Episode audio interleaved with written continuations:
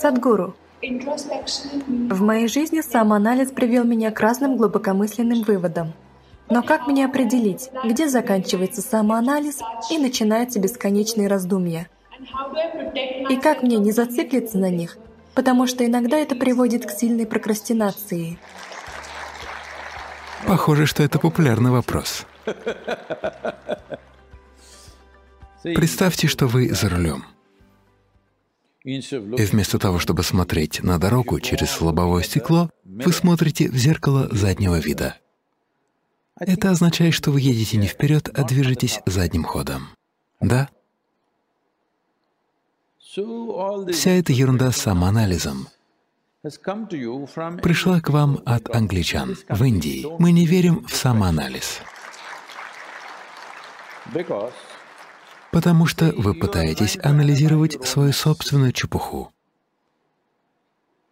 Так это не работает. Если выстроить с ней дистанцию, вы отчетливо поймете, что это такое, и вам не нужно будет об этом думать. Это все равно, что, скажем, сегодня вечером у вас вылет из Дели, и вы едете в аэропорт. Приближается время вылета, но вы застряли в огромной пробке. Что вы чувствуете, когда стоите в пробке? Вы очень переживаете, хотя, возможно, вы сидите в автомобиле своей мечты. И вот вы кое-как добираетесь до аэропорта, садитесь в самолет и улетаете. Вы взлетаете в небо и смотрите вниз. Пробка все еще на месте. Но какая она красивая. Белые огни, красные огни, вереницы огней. Очень красиво. Видели такое? Да. Все, что произошло, это появилась небольшая дистанция. Не так ли? Как только появляется небольшая дистанция, это уже не проблема. Вы знаете, как с этим справиться. И большинство случаев просветления произошли именно так, даже сейчас. Я знаю, что вы инженер. Но если я попрошу вас пройтись по этой сцене и определить, круглая эта планета или плоская, что вам подскажет ваш опыт? Что она плоская? Этот довод существовал бы еще тысячу лет. Все стало проясняться, когда мы начали пересекать океаны и обнаружили, что Земля похожа на шар. Потом мы начали летать. Все стало ясно, форма стала очевидна. Затем мы высадились на Луне и увидели Землю со стороны. Никаких сомнений. Мы не могли разглядеть что-то настолько простое, пока ходили по планете, не так ли? Здесь то же самое. Такова природа вашего ума природа тех инструментов жизни, которыми являются тело и ум. В йоге мы не видим это как тело и ум. Есть физическое тело и есть ментальное тело, потому что ум, в соответствии с европейскими представлениями, к сожалению, оказался в голове. Нет. По сути, вы называете что-то умом, потому что существует определенный объем интеллекта и памяти. Вот что вы называете умом, не так ли? Вы помните, как выглядела ваша прапрабабушка пять поколений назад? Нет. Но ее нос на вашем лице. Да или нет? Ваши предки жили миллион лет назад, но клетки вашей кожи все еще помнят, каким был оттенок их кожи. Да или нет? Каждая клетка вашего тела содержит в триллион раз больше памяти, чем ваш мозг когда-либо сможет обработать. Да или нет? Мы говорим о самом сложном химическом заводе. Если вы посмотрите на то, что за одну минуту делает одна молекула ДНК, то все фабрики мира не смогут этого сделать. Все компьютеры и суперкомпьютеры мира не смогут выполнять столько задач. Вот как она функционирует. Получается, что и интеллект, и память распределены по всему организму. Да или нет? По крайней мере, ваша нервная система распределена по всему организму. Вы можете это увидеть.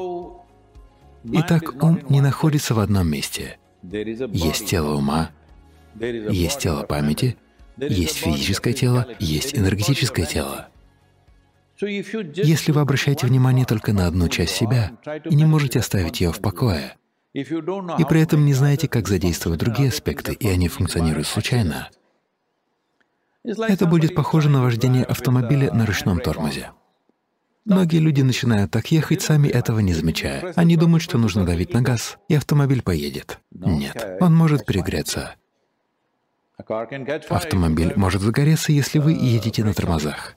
Сегодня большинство людей такие, потому что они поступили в школу или колледж, и теперь небольшая часть их интеллекта перегревается от всевозможной внешней информации.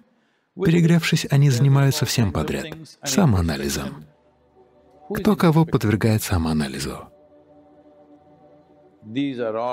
Это все западные идеи, которые принесли людям невероятные страдания, огромные страдания. Психологический процесс зависит от типа собранных вами данных и того, как вы их обрабатываете, не так ли? Если вы немного отстранитесь от этого процесса, он не будет на вас влиять. Пользуйтесь им, когда вам это нужно. Когда не нужно, отложите его в сторону. Но сегодня люди думают, что они думают все время. То, что вы называете самоанализом. Я не хочу вас как-то обидеть. Это своего рода ментальная диарея. Она просто продолжается, а вы даете ей всевозможные названия. Но по сути мышление означает, что вы сознательно используете свой мыслительный процесс, чтобы двигаться в определенном направлении. Это мышление. Но если мысли все время идут потоком, это диарея, не так ли? Вы должны понять разницу, является мышление сознательным умственным процессом или это просто безудержный поток. Это очень важно. Самоанализ означает взгляд на жизнь через зеркало заднего вида. Вы все еще юная девушка. Но если вы погрузитесь в самоанализ, вам покажется, что вы живете уже слишком долго. Да. Люди думают, что самая умная мысль была высказана Шекспиром — быть или не быть. Предполагается, что это самый разумный вопрос. Скажите мне, если вы пребываете в блаженстве, задумаетесь ли вы о том, быть или не быть? Только если вы несчастны, если вы считаете жизнь обременительной, только тогда вы будете думать о том, быть или не быть, не так ли? Во многих отношениях ваш самоанализ, неважно, как вы его проводите, является основой психического заболевания, потому что вы пытаетесь найти решение в мусорном баке, которого называете своим умом. Что вы там найдете? Только то, что пришло к вам через пять органов чувств, и ничего больше. Если вы ищете что-то новое, позвольте мне сказать вам, вы собираетесь стать компьютерным инженером? Уже инженер. Хорошо.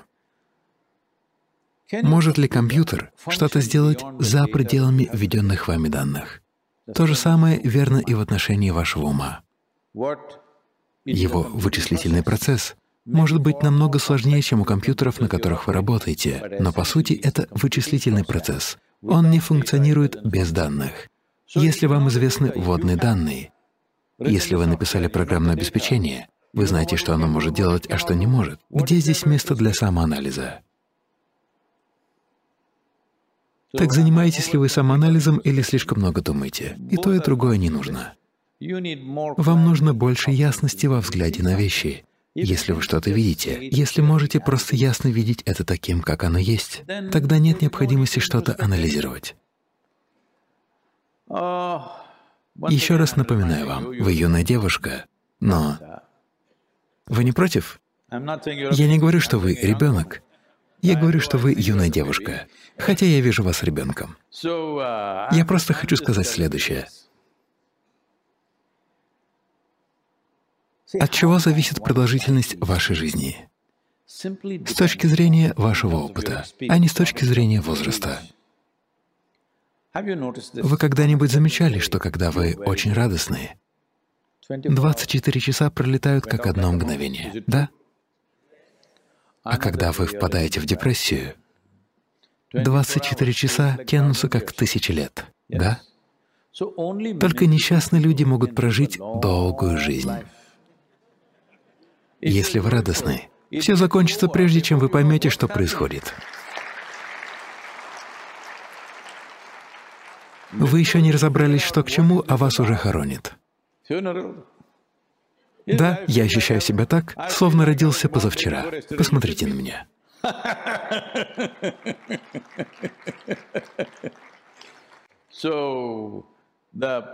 Проблема в следующем.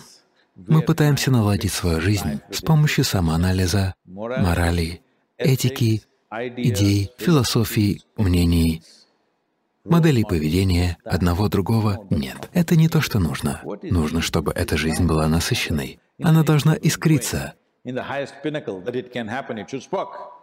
Если вы будете все время искриться, физически вы будете в порядке, ваш гений будет искриться, у вас все получится. Получится ли у вас все в этом мире? Нет. Мир никогда не будет на сто процентов таким, как вам хочется. Я говорю это вам, потому что все вы трое молоды, и в зале многие молоды, и многие из вас находятся в плену мечты, что вы найдете того идеального человека в своей жизни, мужчину, женщину или кого угодно. Я не пытаюсь разрушить всю романтику, я просто говорю, что вас ждет глубокое разочарование. Многие здесь из Матуры, как и Кришна. Кришна был совершенно фантастическим мужчиной, но его жены постоянно на него жаловались. Не потому, что с ним было что-то не так, а потому что по самой природе существования никто в этом мире не будет именно таким, как вы хотите. Да или нет? Есть всего один вариант. Вот этого единственного человека вы можете сделать таким, как вы хотите. Если вы сделаете одно только это, зачем все остальное? Это именно то, что вам нужно сделать. Вы инженер, вам нужно уделить время инженерии, внутренней инженерии, чтобы это работало именно так, как вы хотите. С миром же мы сделаем все, что в наших силах.